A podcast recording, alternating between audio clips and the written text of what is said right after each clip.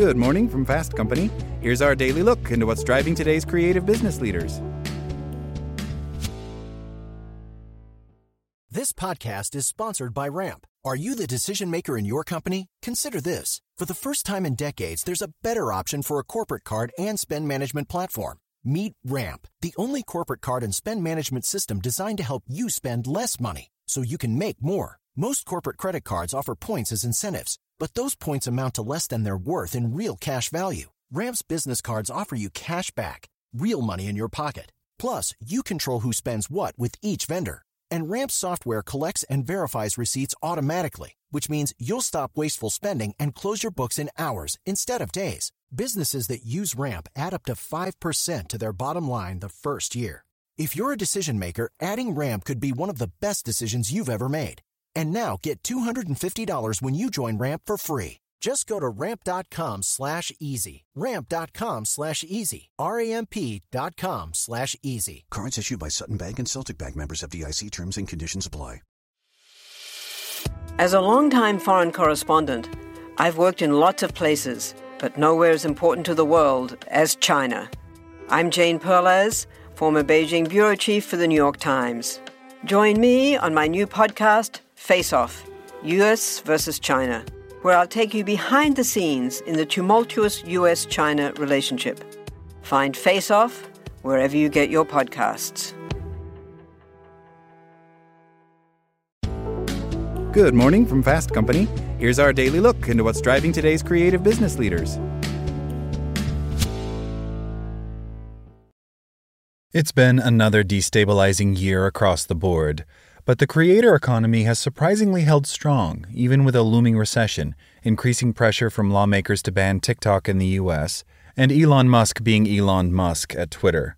According to Influencer Marketing Hub, the creator economy is currently valued at $16.4 billion, a 19% increase from 2021. So, will that energy carry over into 2023? In the latest episode of Fast Company's Creative Control podcast, I spoke with a few experts to get a better understanding of where the creator economy is heading next year. Being real, like for real. Authenticity may seem like an overwrought buzzword at this point, but the sentiment still rings true for what audiences are looking for. According to a study from United Talent Agency IQ, the company's division that focuses on data and digital strategy, one in two U.S. consumers are interested in seeing the process behind creating entertainment. This has translated to audiences' desire, or even really their demand, for the talent and creators themselves to pull back the curtain on their own life and show a level of raw authenticity that's previously been unprecedented, says Stephanie Smith, head of talent strategy at UTA IQ. Take, for example, BeReal's success in 2022.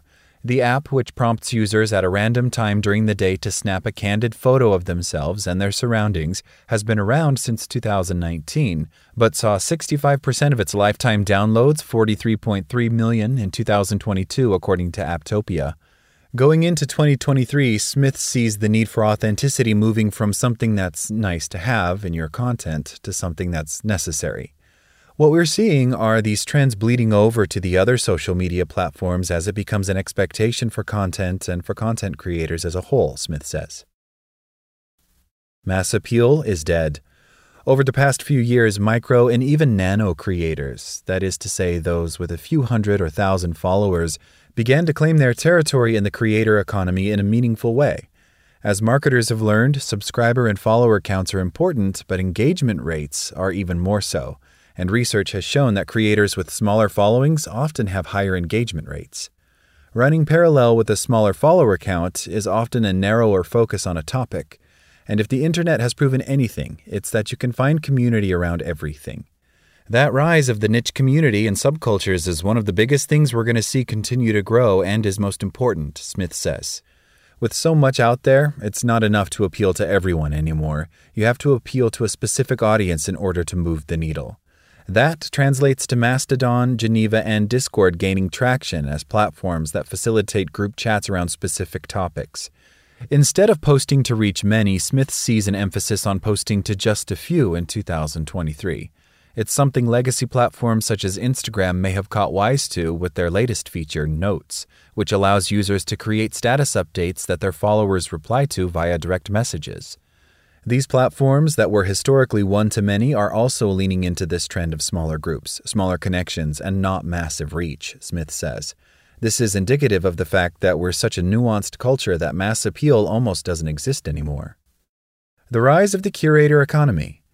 Also pushing against the deluge of mass appeal is the rising need for curation. According to a UTA IQ study, half of U.S. adults said they feel overwhelmed by the surplus of content on streaming services alone. Add other media to the mix, such as books, podcasts, and social content, and the crisis of choice is compounded. Audiences want to know that they're spending their time wisely, which social media platforms aim to do with algorithmically chosen content. But Smith sees an opportunity for creators to be the human equivalent of an algorithm.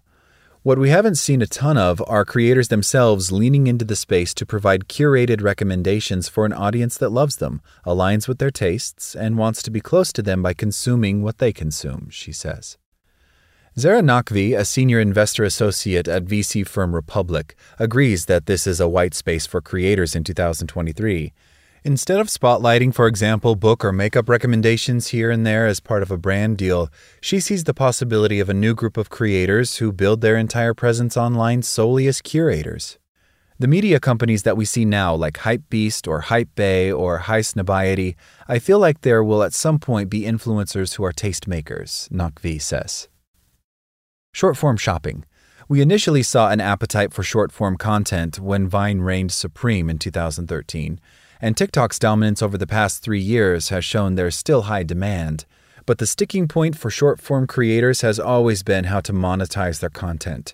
YouTube created an industry standard of pre roll and mid roll ads, which doesn't quite translate to one minute videos. TikTok introduced its new monetization structure, Pulse, this year, and YouTube Shorts will debut one of its own at the start of 2023. While creators earning ad revenue is always welcome, Madison Long, CEO and co founder of Clutch, sees an increase in short form creators selling directly through their content. This year, payment platforms Klarna and Shopify rolled out programs that connect creators to merchants directly. And Long, whose company also helps facilitate those connections, expects that trend to grow in 2023, particularly against the backdrop of TikTok possibly being banned in the US. People say, TikTok made me buy this. You don't think Amazon wants people to say the same thing? We all see short form video being an incredible conversion tool for consumerism, Long says. I will be really interested to see where these creators go with TikTok's possible demise, or even if it's still around, but there are so many more monetization opportunities out there. Listen to the full episode of Creative Control to hear predictions about how Twitter could be a more formidable player in the creator economy, what's top of mind for VC partners, and whether or not business owners should become creators themselves. Apple Podcasts, Spotify, Radio Public, Google Podcasts, or Stitcher.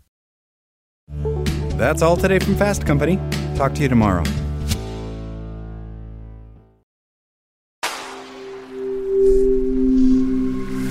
Spoken Layer.